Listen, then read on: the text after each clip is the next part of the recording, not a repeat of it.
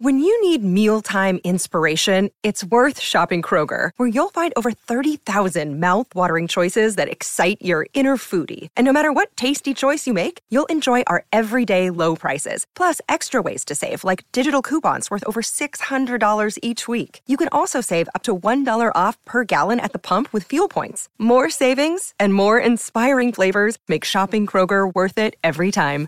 Kroger, fresh for everyone. Fuel restrictions apply. G'day, Mike Hussey here, but you can call me Mr. Supercoach. KFC Supercoach BBL is back and there's 25 grand up for grabs. So what are you waiting for? Play today at supercoach.com.au. T's and C's apply. New South Wales authorisation number TP slash 01005.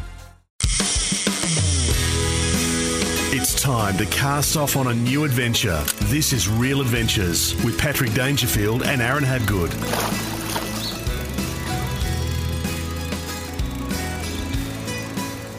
Hello and welcome to Real Adventures from wherever you're listening right around the country. Patrick Dangerfield and Aaron Habgood joining you this morning to talk all things fishing, boating, and the great outdoors. Well, the great outdoors for the moment, Redmond, there's a fair chance with what's happening in Victoria at the moment that lockdown is upon us. I head off to uh, Western Australia in a bit over a week's time. It's going to be an interesting few weeks for us. Does Skype still work that far away? Skype does work. it works here, but it, it's going to be interesting to see whether we go back into a lockdown and whether Yeah. that fishing, uh, whether that affects fishing in Victoria. Clearly, other states have handled this very, very well, but we've had a bit of a relapse here in Victoria. Your take on the fishing industry and how it's going to affect it? Do you think it will? Something that worries me, and I, I don't know, I've got no idea what Mr. Andrews was thinking. I didn't know what he was thinking a few months ago, but what I'm going to say is Well, you aren't telepathic, so yeah. the people that are travelling though, Pat, if people are taking it serious still, because I live in a, you- I'd say, a holiday destination in Victoria, Ocean Grove and Barwon Heads and Point Lonsdale, Queenscliff. It's a travelling destination. People come down the coast. Usually winter this time of the year, not many people. pretty quiet. yeah. Very quiet. Uh, I can't even get a park at the shopping centre. It's literally packed everywhere we go. Like honestly, it, it's so packed, and people are coming from Melbourne and the likes into our towns. And I don't know. I, I don't want to go anywhere for the reason that I don't. If I do have say COVID, I don't want to go there to spread it in their town. Should people be at home? What do you What do you think? Uh, well, I certainly understand the other states not wanting Victorians in there. Like, I, I honestly do. I do, I do too. Like, I tell you what, I wouldn't be travelling interstate because it might. When I first went to South Australia, um, there were the rumours that sort of, you know, when interstate clubs would play there and people would travel across the border, that they'd, you know, they'd get their cars keyed. Um, who knows? Like, I, I, I wouldn't want. You know, clearly there's been uh, a large uplift in cases this week. Mind you, there's only sort of eight to ten in hospital, so it's not. You know, control, they're not yeah. all in hospital. They're, Yeah. they're obviously at home, and, and you know it affects everyone differently. But yeah, keeping to your state based when it comes to interstate travel that that's the challenge for us. Like you know, as anglers that want to head out and enjoy, especially this time of the year, if you want to head up to warmer climates, um, you've got to make that call pretty soon because you know it, it may get to a stage where it's locked down again, and you, you're not able to go and travel. Or go fishing, or go play golf. Yeah. So, But for other for other states, you can you know. It's no holes barred. I'm, mate, I'm going to Western Australia. I'm about to say two, week- two weeks of lockdown. Speaking of lockdown, and your the footy knows where it's at. What's to go with the footy? Because one thing I do want to mention, Pat, I watched the Cats Melbourne game on the weekend. Yes, you missed a goal from forty out that didn't even make the distance and went left of the point post, which I was extremely embarrassed at. Put my head down.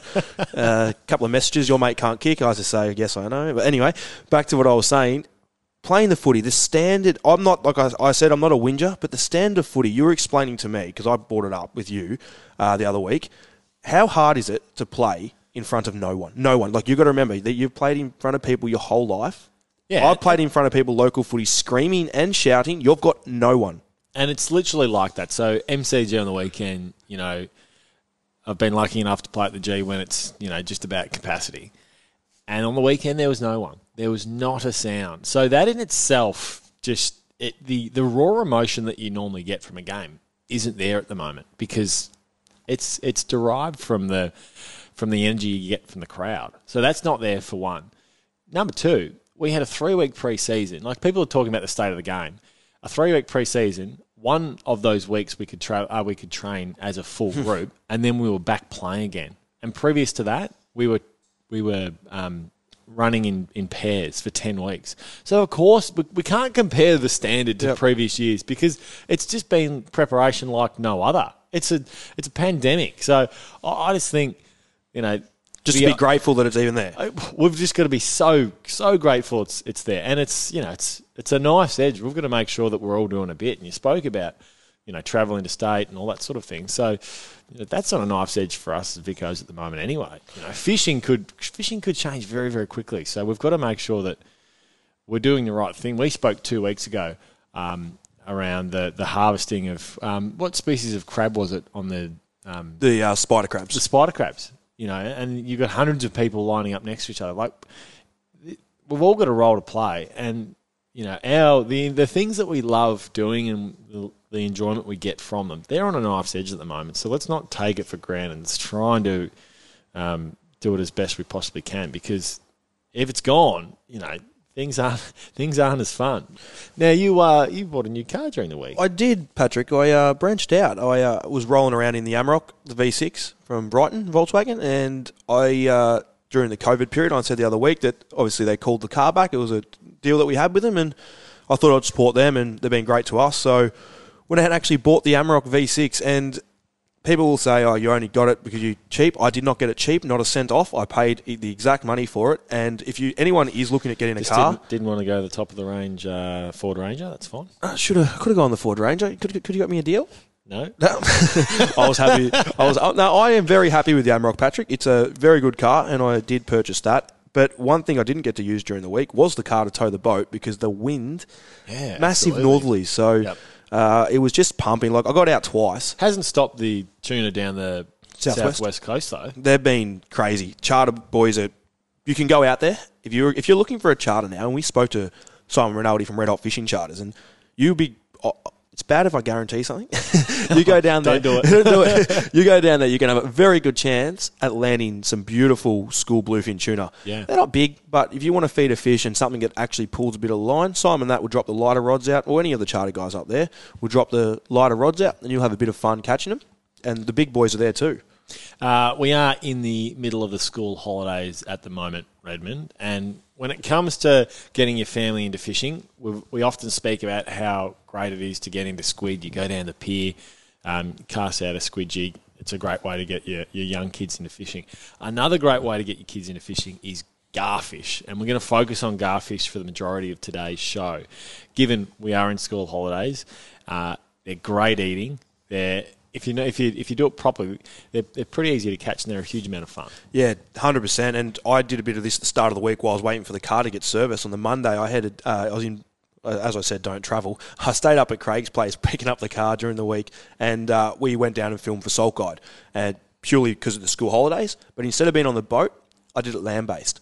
Now, Gwayne the week before went out and did a lot of filming for Salt Guide on the boat on how to catch your gars. But the land based is such a different avenue, and it was so good to see uh, how many people.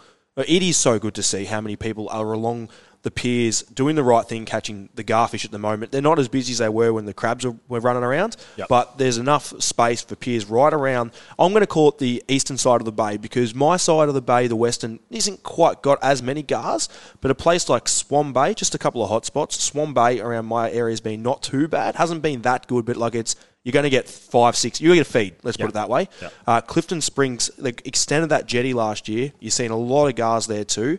But like I said, the eastern side of the bay.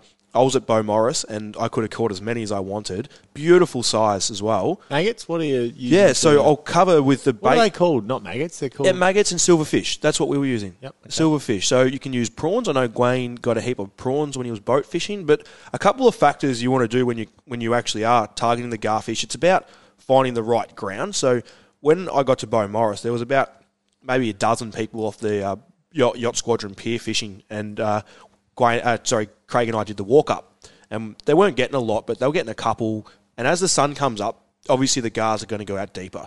So if you are taking uh, someone out to go catch a garfish, try and go earlier in the morning or later in the afternoon to our shallower piers, or go to a pier like Mornington, which extends out quite far during the day, a bit deeper. Therefore, the garfish are going to be more plentiful in those areas because it is deeper water. Another key factor is the ground. You're not going to tend to find too many garfish just sitting on plain sand. Yep. They need cover. They need weed beds so they can get out of predators' way. So anywhere you're going, make sure you have a decent pair of sunnies. And I'll harp on it. Sunglasses make fishing so much easier. So what I mean by that is I was walking down and Craig didn't have his Makos on at the time. And I'm like, oh, we'll just, why don't we try off here? He's like, nah, there's not much ground there. I said, I can see the ground, Craig. Like, I can see. It's like, how? So then he changed his sunnies. He goes, oh, geez, yeah, like, there's plenty of ground there. So we went to the boat ramp side of it, away from all the people, and we actually caught more than what they were catching there. A couple of key factors when you are land based burley, Pat. You need burley. Now, with the pilchards and the burley cages that I use for whiting, obviously the lead heavy cages with your pillies in there and you crunch it up. Yep. You get a nice mist coming out for your whiting. So you're just sitting that. At Well, your, no. What I'm going to say is for the ga- for the gars, you actually don't want to do that as such. You want to buy a plastic container, which are only a couple of bucks from your tackle world or from your local tackle store, whatever it is you're going. You can buy yourself a nice uh, a nice small cage. I think, like I said, three bucks, and put this mesh that comes in in it in the cage, and just get a fine. You can use bread with tuna oil. You can buy packets of already made garfish burley, I'll call it, and they're just very fine mist. You don't want to feed the garfish like the pilchards would. Yep, So you, you, want want them to to be eating your bait. that's right. You want them to eat the bait. You want that to be the bigger bit that appetizes them, and they come up and they really, really appeals to them through that mist. Yep. And like I said before, having silverfish. That's all I used the other day was silverfish. Um, maggots, oh, they gross me out. But, but I've had too many in the Eskies back in the day, Patrick. but they, As uh, we all have. but they, uh, the, if anyone wants to buy some, just come to my place. I've got a freezer full of uh, whiting frames out from last week. Save yourself a couple of bucks. But yeah, maggots you'll get from your store. You'll get uh, your also your silverfish, your prawns, even a pippy pat. You cut a pippy up into small pieces, and just a size 14 Gamakatsu octopus hook, size 14.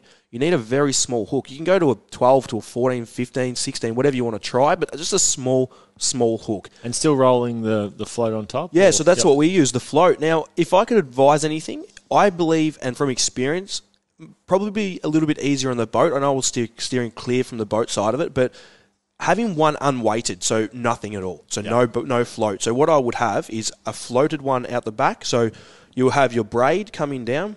Then you'll have your. uh, I'll run four to six pound leader. Don't go any heavier Heavier, than that. yep. Yep, six pound leader, and then it goes down to your. Uh, sorry, you have a float stopper running on that leader, and then you put your float on, and then you have your ball sinker on the bottom of the float, to, so because that uprights your float by pulling it down, and then also then this, then you have your swivel, and then your half a meter of leader with your small hook. Yep. So that's the easiest way I can describe it to you over the over the old radio, Patrick. But that there will catch you plenty of gas. But like I was saying a second ago, an unweighted one. So an unweighted one. What I mean by that is you're going to just have a small hook with your silverfish on it, and you're going to throw it out. It's going to sink more natural than anything else, and it's going to work and catch you more gars if they are there. The float's good because obviously your bait sets where it is, and you can just let it drift down with the tide or whatever you're doing.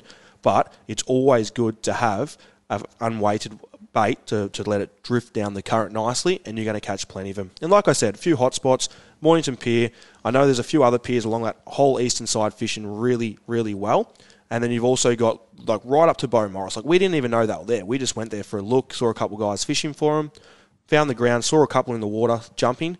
So then we fished. So if you do find a crowded area and you want to escape it, just drive to the next pier and just just have a look. Get up nice and high. Get up on the cliff or wherever you need to see to look in the water with your sunnies. See a bit of ground somewhere. Even early morning, Pat, down off the rocks somewhere off Mount Martha rocks. I'm sure you're going to catch gars if you can get along Mount Martha there or wherever you are based, and you're going to find gars because there's plenty in the bay. And actually spoke to Paul Worsling during the week. He's been doing a lot of gar fishing in the last couple of weeks. He has been, yes. he reckons he's, this is the most he's seen in his life owning a tackle store.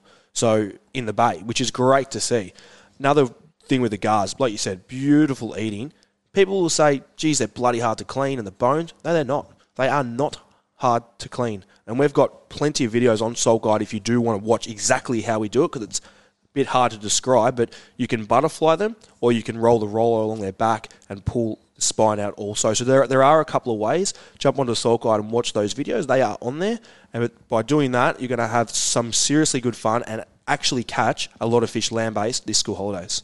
Got a huge episode of Real Adventures coming your way this morning. There's been tuna that have appeared off the Mornington. Crazy. Uh, Kilometres out. Mornington Pier, big tuna. how, what size? Acres. Oh, well, I just saw it. Schoolies? I'm not going to. I think they must have been, but I was watching a video and I had to watch it. Uh, Jared Day posted it live on his Facebook while he was heading out, and he all he was going out for was to catch garfish. The poor bloke didn't have anything that could handle a tuna, not even in the slightest. I think his heaviest line he had was six pound, but he was out there and he was live with them jumping. Now I don't know if it was a dolphin or it was a barrel tuna, but I think it might have. It was a that was some seriously good fish jumping in Mornington off Mornington, and I haven't heard if they're still there, but there's plenty plenty of fish going around in the bay at the moment. Considering it's winter and how many people are fishing, it's a great time to get on the water. Queenslanders, there's no take period of snapper and pearl perch, which is running from the 15th of July to the 15th of August.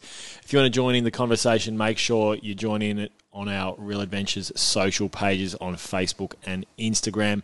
Huge episode of Real Adventures coming your way this morning. See you after the break. You're listening to Real Adventures with Patrick Dangerfield and Aaron Habgood. Welcome back to Real Adventures. It's time for the Social Club where we take your questions from social media.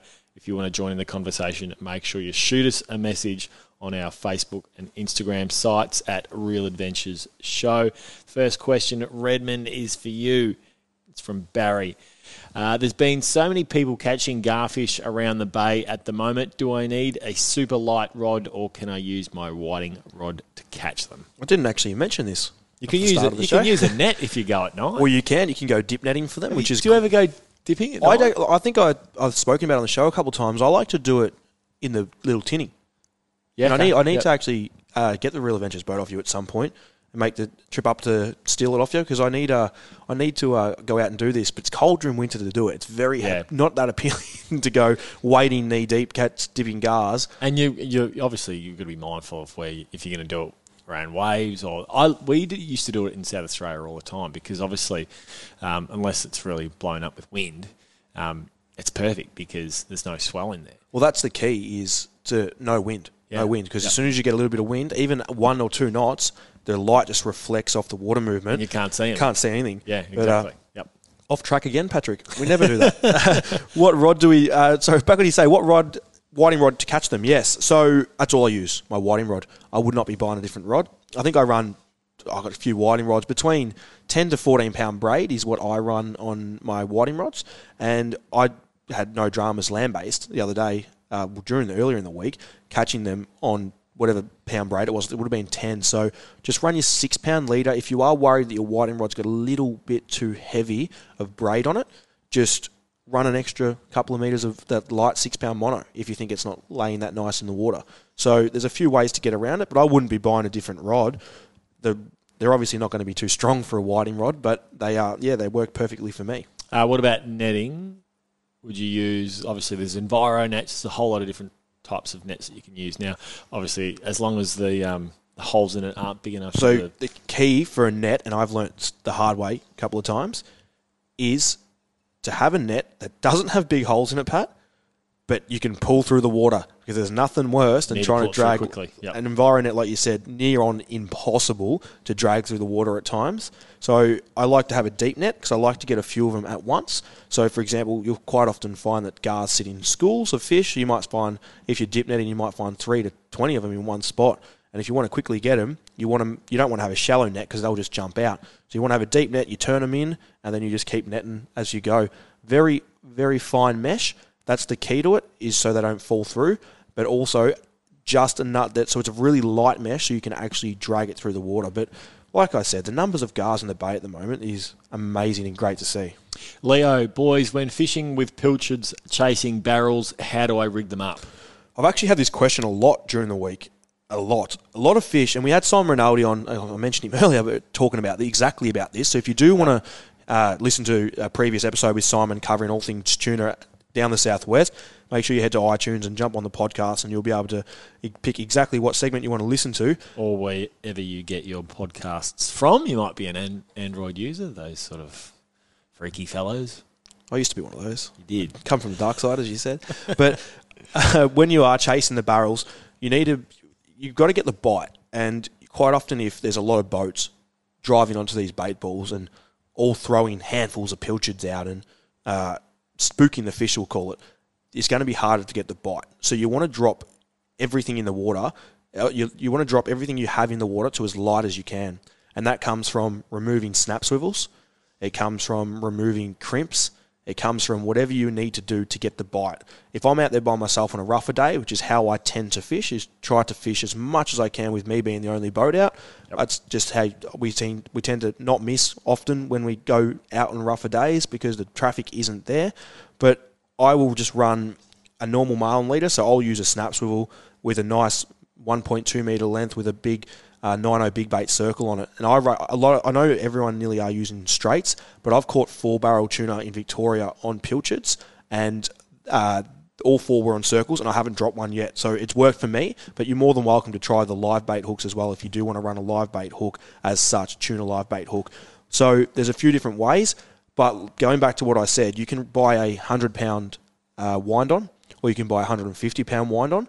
And the reason I'm saying wind on is because you kn- cut the where the swivel attaches. You want to cut that, and that's where you're going to put the hook. So you're not going to have your snap swivel from your wind on that links you to your leader line. You're just going to run a straight wind on, which gives you yes enough fish, enough line to work the fish up if you do need to lead it up. But also, it's not going to have the snaps and that to make the pilchard sink unnaturally, and that could get you the bite that others aren't going to get. And the crimps at the end of the hook, you can also just tie your hook on if you really want to, to get rid of that crimp as well, to have a natural fall in the pilchard. So it depends how technical you want to get. More people fishing, the calmer the weather, more technical, get rid of the stuff in the water. The rougher it is, where it doesn't matter as much, you can go pretty simple like I have in the past. For more info, head to saltguide.com.au. Aaron talks through all things rigging when it comes to chasing barrel tuna. Ray, I've noticed a lot more people fishing it now than ever before during winter on the whiting in Port Phillip Bay. I'm finding it a bit harder than usual to get my bag. Well, not everyone's not everything's about bag limits. You'll you'll like this question. Um, any tips on how to get myself more fish? Yeah, you- uh, from Ray, selfish bastard. Oh, poor Ray. I like Ray. Give me a message, Ray. Come with me. uh, Ray, yeah, you are right. There is more boat traffic on the water than I have ever seen in my life in winter. And the reason for this is obviously COVID played a little bit of an effect on that. Pat, what do you reckon? Just a little bit? well, weren't allowed out for ten weeks. So people are going mad because we weren't allowed. When I still haven't been out. It's killing me. you're not allowed. Are you? well, no, I'm, allowed? I'm allowed, but can't fish with you. you it's got to be, um, you know, out with people that are in the same sort of Household. And I, I, I don't like my teammates. You're not helpful on the boat. Last time I took Ray Stanley out, he snapped me rod. I don't even know. Anyway, I don't even know what to say after that. That's good. Um, no, no, we know where the cats are heading this year. Okay, but Yeah, Western Australia. oh, you are. So off track again. But uh, yeah, it is been a little bit. It has been a little bit harder due to the boat traffic, but not in a bad way. I've definitely found fish amongst boats when there's Uh, a patch of fish in an area up at St Leonard's, down at Queenscliff. We've all fished together catching fish. If you want to be the person catching them, you've got to do the right things. So burling, you've got to have burling at the right time. I talk so much about this, and I'd take up another 10 minutes if I, if I had to do it again, and you've probably all heard it before. So burling at the right times, fishing by yourself as much as possible. And what you'll notice in, with when I do my salt guide areas to fish for the week, I quite I, I often put different marks in the same area. And the reason for that is St. Leonard's is an area where if I give you a mark down at Queenscliff, you need to be on those marks. St. Leonard's is an area. Those fish could be there, they could be there, they could be there. They're in sandholes, just moving from sandhole to sandhole. So you need to be smart. You need to be active. Anchor up, burley. Give it 20 minutes, 15 minutes. If you don't get a fish, just move over 20 meters, and then you you might land on those fish. I'll give you a hint as well. If you see someone catching fish, pull in front of them, drop your burley, and you'll drag the fish up because the fish always drag up. So if you ever see me fishing in front of you and I steal your fish, that's what happens. But you are, yeah, you are right. There's a lot of people. It's been a little bit harder, but I still think there's plenty of fish there for everyone to catch. Uh, enough, uh, uh, okay, a bag limit. I like that, but you need to just be a little bit smarter and at times get away from the boat traffic, especially on the with the weather that we had prior to this week. Tim, last one. Uh, what product do you use to keep your windscreen, windscreen clean? The spots are killing me. I can answer that one for you. Go on. Uh, Rain-X. Rain-X. Redmond, it is your favourite. Yeah, if you've got a hard top, you can't beat Rain-X. But even if you don't, if you've got a runabout and you want to, you still Oh, want the glass, clean, yep. like keeping that glass clean. yeah, it, you spot on. Rain-X is all I've ever used. It uh, You, we've, we've reviewed it. We've spoken about it nearly on every second show, I reckon, because I love the product so much. You just you just put it on. You get your windows clean. You put it on, and then just wipe them down. Do it a couple of times, and then if you go tuna fishing, you'll be able. The water just reflects off it. If, you, you're whiting fishing, you don't want to get cold and windy. If you're in a small runabout and you want to sit down and look through your window, because quite often the water will stick to your window. So use the product, and you're going to be able to have much more vision when you're rolling around Port Phillip Bay or down at Portland trying to catch a tuna. All right, that wraps up our social club. If you've got a question for Aaron or I, make sure you shoot it into our Real Adventures social pages on Facebook and Instagram. It's now time for our dream boating destinations, and don't listen if you're from Victoria because Lake Macquarie at the moment is probably slightly out of reach. Even though you can, I'm not sure how uh, how welcome uh, necessarily Vicos are interstate. But you could get shot. it's roughly an hour's drive uh, north of Sydney, uh, with a service area over 110 uh, square kilometres, making it the largest coastal uh, saltwater lake in Australia at Redmond. So there's a huge uh, and massively wide range um, of fish species that you can chase, and clearly it's such a uh, it's such a pop- popular recreational fishing spot. But mulloway, bream, dusky, flathead, tailor, uh, squid, luderick, sand whiting. Uh, we've been through it before, Reb, and we haven't fished there for a long period of time. We fished in Arvo for a couple of weeks, probably two years ago, um, and that was only only for Bream, But if you had a couple of weeks to spend there, or at least a couple of days, certainly worth uh, chasing fish there. Yeah, hundred percent. And there's numerous places to stay. You've got the Ingenia Holidays Lake Macquarie. You've got Caves Coastal Bar and Bungalows. You've got Rafferty's Resort, and so head up there. You're not going to be short of accommodation, and not only fishing, Pat. It's a nice place to go cruise, and there are cruise charters around the lake that you can go and look. Uh, like I said, it's a massive lake, 110 square kilometres. So you can do an afternoon sunset cruise and just go there for the scenery and not just the fishing, also, Pat. So Lake Macquarie is our dream boating destination for today. Certainly is. Plenty more real adventures after the break. On Real Adventures, it's time to get all aboard for Dometic Mobile Living Made Easy. Welcome back to Real Adventures. It's time for All Aboard, thanks to the Dometic CIB 26 cooler bag. Keep food and drinks cool on your adventures. Now, Salt Guide Pro Angler Gwayne Blake joins us now for more info on Salt Guide. Head to saltguide.com.au. Good morning, Gwayne. Morning, guys. So we've got the G-Man on today to talk all things Western Port and a bit of offshore because winter, most we've spoken about it in the show, Pat. Most people put their boats away this time of the year. But this winter is Or, or they head, or they head into or they head somewhere warm. yes, but they are they are more people fishing on Port Phillip Bay, Western Port, and in the ocean. So, Gwayne, options that we're going to be targeting in Western Port and offshore. Take it away. Okay, so we're getting to the bottom of our downward cycle temperature wi- wise, so the temperature's near on flattened out. So we get a cycle where probably around about four weeks we have no movement in water temperature whatsoever. So that, that's the hardest part to fish the bay. But what we do is we've worked this out over years of fishing is we fish down south towards sort of anywhere south of Sandy Point in that sort of lateral line anywhere down south of that, they're going to have warmer water currents coming in from the ocean, and that's where your fish are going to be feeding better. So anywhere down south at the moment, you're going to get gummy sharks, um, occasional whiting, squid, and the start of our snapper fishery as the fish start moving in the bay. But the main thing is probably most people have woken up to now is fishing offshore. So our predominant winds this time of year are actually from the northwest because our land's warmer than the ocean. So the, the that warm air rises off the land and actually runs it. Sorry, opposite way around. The warm air rises off the ocean and the air comes off the land to replace it. So our predominant winds are that way, which means we've got perfect protection under all the cliffs and stuff like that offshore. And the offshore fishing just gets better and better. We've also at the end of the cycle where all crustaceans now change their shells.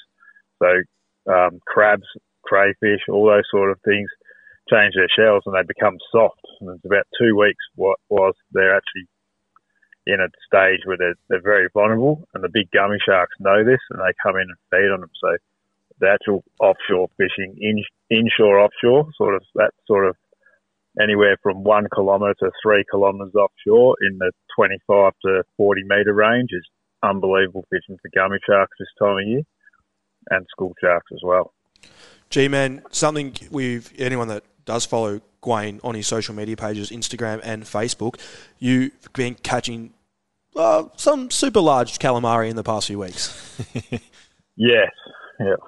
That's probably the biggest squid I've ever caught, to be honest. Um, so we started getting a few as we're sitting at anchor on the gummies, and I thought the other day, I said, let's go out and actually try and target them instead of just catching them as a bycatch. Let's go out and try and target them.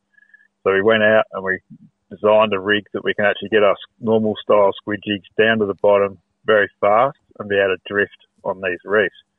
So we've ended up catching squid now up to 4.4 kilos, which has blown my previous record by over a kilo. So we ended up with a bag of squid, a bag of 10 squid, and that was over 30 kilos. So it, yeah, it's crazy. And they're really good eating at the moment because they're actually still growing very fast offshore because there's so much food out there. That, you know, you've got all the pilchards and stuff like that, but even down at the bottom, you've got all the parrotfish, barber perch, all that sort of stuff. So it's really easy feeding for them off there and hunting, and that's why they grow so quick, big and quick out there. Something that uh, sets the, the state on fire and crazy is the snapper during the summer periods, especially you Western Port during that a little bit earlier than Port Phillip. You're more that September October than Port Phillip follows. But in the coming weeks, you're going to see some seriously good snapper being caught through Western Port, aren't you, Gwayne? Yeah, so they're going to be coming in both entrances. So we've got the western entrance down between um, the Nobbies and West Head at Flinders. But you've also got the little entrance, the eastern entrance, where it comes under the bridge at San Remo. So we actually get two stocks of snapper. We get the snapper that comes from Wilson's Prom that seems to come a little bit earlier. So they come up from the east and they go through the eastern entrance. And then we've got the western stock, which you guys would share with us, which comes from Portland. And at the moment, I've been catching a few snapper down the entrance on the on the western side. I haven't had a look on the east yet, but I'd say the east they're starting to stack up. And the eastern entrance in particular is quite shallow and small, so the fish will actually stage out the front and they'll sit there for a couple of weeks, and then they'll actually come in on the moon cycle. So they they actually come in on those big full moons, those big big tides in that sort of first morning tide, and they'll race up the bay. And then once they get up the top of the bay, it's, it's sort of working out those bite times because the top of the bay now I think is about nine degrees compared with the ocean, which is 13.5. So once the fish sort of get up the top of the bay, they sulk for a little bit, and as that water temperature comes up again, then they start firing up. Now, a species that I love to catch, you love to catch also, but tends to be a little bit harder in Western Port at times. But I know there's a couple of places you can head down south in Western Port. Is the whiting guano like some beautiful fish down south? Is that where you're going to be fishing, or would you push up at all at times with certain tides, or where would you be targeting these whiting? So if we get any big swell and dirty water, we'll actually fish Tortoise Head Bank still. But mostly now, what, the majority of the, the stock have left because Western Port gets so cold, like I said before, like nine degrees. So the majority of the stock's left, but there is some resident fish and they'll hang around and they'll come up out of the deep and go up on Tortoise Head Bank in the dirty water. But anywhere south of Ventnor or Dickies Bay down at um, Cat Bay, sorry, Cat Bay, Dickies Bay down at San Remo, all those sort of areas that are closer to the ocean or even the ocean itself. Um, Cairns Bay is very good. Pyramid Rock's very good. Uh, Bushrangers Bay as well. All those areas that have got like some sort of protection from the swell and they have good sand holes do hold whiting. Now you're not going to get you know your 40 and 60 bags, but when you get them, they're all as solid as your arm. They're 45 to 50 centimeters, and you know nudging that sort of 900 gram mark. So they're they're really good whiting. That was my last question for Gwayne. Just stole out of my mouth. What size are the fish? Because obviously down in bottom end of Port Phillip Bay, we have the same same scenario that works. The dirty water comes in, you get them further up, and then as you as you need to fish down further south to find that temperature of water. So very similar fishing in Western Port at Port Phillip regarding the the uh, regarding the temperatures and your wind and dirty water. So G man, thank you for joining us on Real Adventures this morning, and I'm sure I'll catch up with you soon for a beer. Cheers, boys. Thank you. Gwayne Blake from Salt Guide. Head to saltguide.com.au to learn all things angling, really, Redmond, whether it be looking after your catch, catching your catch, it's all there. That was all aboard for Dominic. Dometic Mobile Living made easy. It's time for Reds Review, a special Reds Review this morning. Jamie Thompson joins us from Dometic. Good morning, Jamie. Good morning, boys. Hope you're both well down there in um, cold Victoria. we are in the old lockdown stage down here, Jamie, and I've been given the yeah. sack today for my review. So we're gonna we're gonna let you talk all things Dometic today. We are now, Jamie. Talk me through uh, the new release because we know Dometic as a strong brand in the in the fridging department. Um, you know, supplying um, caravans right around and motorhomes right around the world. But this is a bit of a different direction for Dometic and the products that, that you guys supply.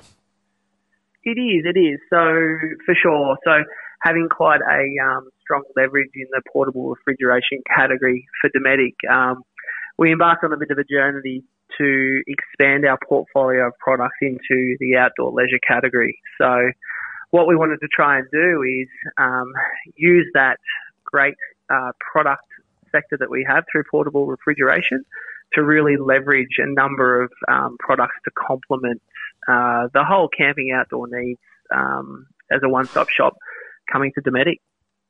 Now, it's one thing to release a couple of new products, but it's far more than that. And the one that I really want to specifically focus on this morning uh, are the inflatable tents. Now, we've all been camping. We're all familiar with 4 million um, tent poles um, that are not only heavy but hard to store as well. This really, and a pain in the backside when you forget them at home.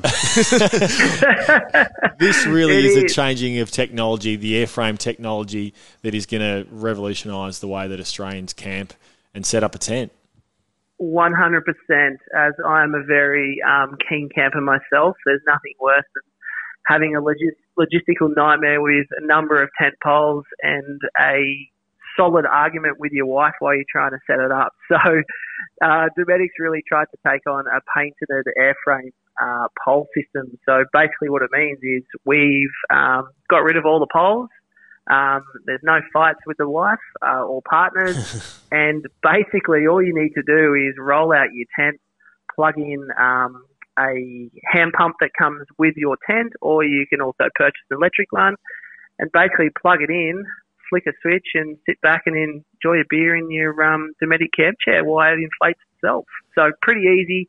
It means that um, setup and packed out times are, are really um, shortened, uh, but you also have those really good creature comforts of of home um, in the tents, and also yeah, just a really easy way to set up and save you having any arguments. So, how much time has gone into the R and D side of of working through uh, this, making sure that um, not only it's functional, but it also you know survives Australian conditions. Um, because I think of when I think of a tent being blown up, I think it's going to be flimsy. It's going to move around. Mm. Um, you know, in, the wind. Um, how much time has gone into that to make sure that it's a you know it's a a product that's synonymous with you know Dometic's quality? Sure. Yeah, this is something that Dometic hasn't taken lightly. Um, we've been working with a number of um, internal stakeholders and um, factories for for a number of years all over the country. We first released um, these products through the UK, um, and you know, although it's a new technology to the market, it's something that Dometic has um, had in its portfolio in certain different regions across the globe uh, for a number of years. So the R&D that's gone into it. We've put it in wind tunnels. We've um, stacked it up against um, small small planes, propeller planes, to ensure that once this is set up, it will stand um, the Australian climate. We've also added a, a number of modif- modifications to the tents to what we would currently release in the UK. Um, just to ensure that the tents that we brought to the market in Australia really um, held up in the Australian climate, especially the, the amount of um, condensation and stuff that we do encounter in Australia was something that we thought was really important to make sure that we looked at the outback and, and what we camp in in Australia and made those modifications to, to suit the Australian needs. I don't think I'm going to be able to purchase one of these one of these because as we speak to Jamie, the only thing that I can think of is if I'm at the Murray River and I've uh, had a date with my Jameson bottle, I'm going to find myself floating somewhere down the river. The boys push me down the river, and I'm going to be floating down the Murray somewhere. That that's all that's going Well- through my head right now. So I'm sorry, Well, mate, that's what but you I call can't. a versatile tent. See, it's got more than one reason to buy it. As long as they put a rod out the back of it with a lure, I'll drift down nicely. No, that's that sounds good to me. And if the wind picks up, you could use it as a kite sail too and surf down the river. So sounds good. Jamie, thanks for joining us on Real Adventures this morning. We'll have you, no doubt, over the uh, the coming weeks and months with a few other different product reviews as well. Thanks for coming on Real Adventures to talk through uh, Dometic's new uh, inflatable tents. Absolute pleasure, guys. Thanks for having me. You're listening to Real Adventures with Patrick Dangerfield and Aaron Habgood. Welcome back to Real Adventures. It's time for Red's Tip in the middle of the school holiday. Redmond, surely it's something along those lines. It is, Patrick, and I've summed it up this show with regarding garfish, and great to see the numbers throughout the bay uh, at the minute. And this school holidays, it's not expensive to go down to your local tackle store and purchase yourself a bag of silverfish, which are not that expensive, Or go to your wardrobe. or go to your wardrobe. Actually, I've got a question for you. What the hell is a silverfish? All I can think of is, you know those, what are those, sea monkeys? Well, it's not a sea monkey. I know, but it's like what it turns into, a sea monkey? I don't know. I've just no. I don't think so. I don't know. I just see them in my wardrobe every now and then. I'm like, geez, I need to clean it out. is it the same thing? I don't think so. We've really got off topic here. Sorry, but it's not expensive to buy a float. You don't have to have the top end rod. You can nearly do it with a hand line if you really wanted to. Yep. It's not expensive. You want to get the ski- the kids out of out of the house because let's be honest, there's not a large amount you can do. You can't go to the movies. You can't take them bowling. You can't do whatever you want to do. So get out in the fresh air. Find yourself a nice spot along a pier or the rock somewhere. And drop in a line with a nice little burley trail. I'm sure if you find a nice spot, you're going to catch garfish if you be smart about it and fish not super early, but earlier in the morning into the late afternoon. If it was me, definitely late afternoon. And with the weather we've had so far during winter, Pat, it's been how good. I know this week's been blowy, but the sun's been Wonderful. out, so It's been beautiful. we're a bit we're a bit crappy at the minute. But let's hope it shapes back up to what we have had, and we have a beautiful winter, and we can catch a few fish over the school holidays. That's Red's tip. It's time for the flying gaff to finish off the show for this morning. And you sent this in actually, Trapman Bermagui. We follow him on Facebook. He's uh, he's a huge amount of fun to follow. And there was a great post during the week from Tim Masrut. Yep, reckon. Yep, that's how you say it. Eric. Anyway, he uh, he has tagged himself with a tag pole. Obviously, just not you know not totally over the uh, the ways of tagging a fish, but he's managed to tag his hand. Oh, I'm just looking at the photo. It's just ugh. If you're interested in it, head to Trapman Bermagui. Uh, I don't know how he's done it, but rather than gaffing himself, he's tagged himself, and uh, he's had to go into hospital and get it removed. So. Uh, Have you read the end of it? The, he goes, as for the suggestions to get the tag num- to tag number tattooed on my ass, that won't be happening. I think you have to do that. have you ever tagged yourself? I don't think anyone has. I reckon that's a first. It's in the middle. If, if you're trying to paint the picture at home, if you put your hand flat on the table, it is literally in the middle of his hand, and it's in there. He had to get surgery to get it removed because it actually went in between the muscles. Oh God, Timmy, you've done yourself a mischief, as my uh, powerfish friend would say. Uh, thanks for listening to Real Adventures this morning. We'll be back next week. I'll be in Western Australia. Redmond, you'll be sunning yourself here in, uh, in Vico. We'll you won't be sunning yourself. You're not allowed to leave the hotel room. We'll see you then.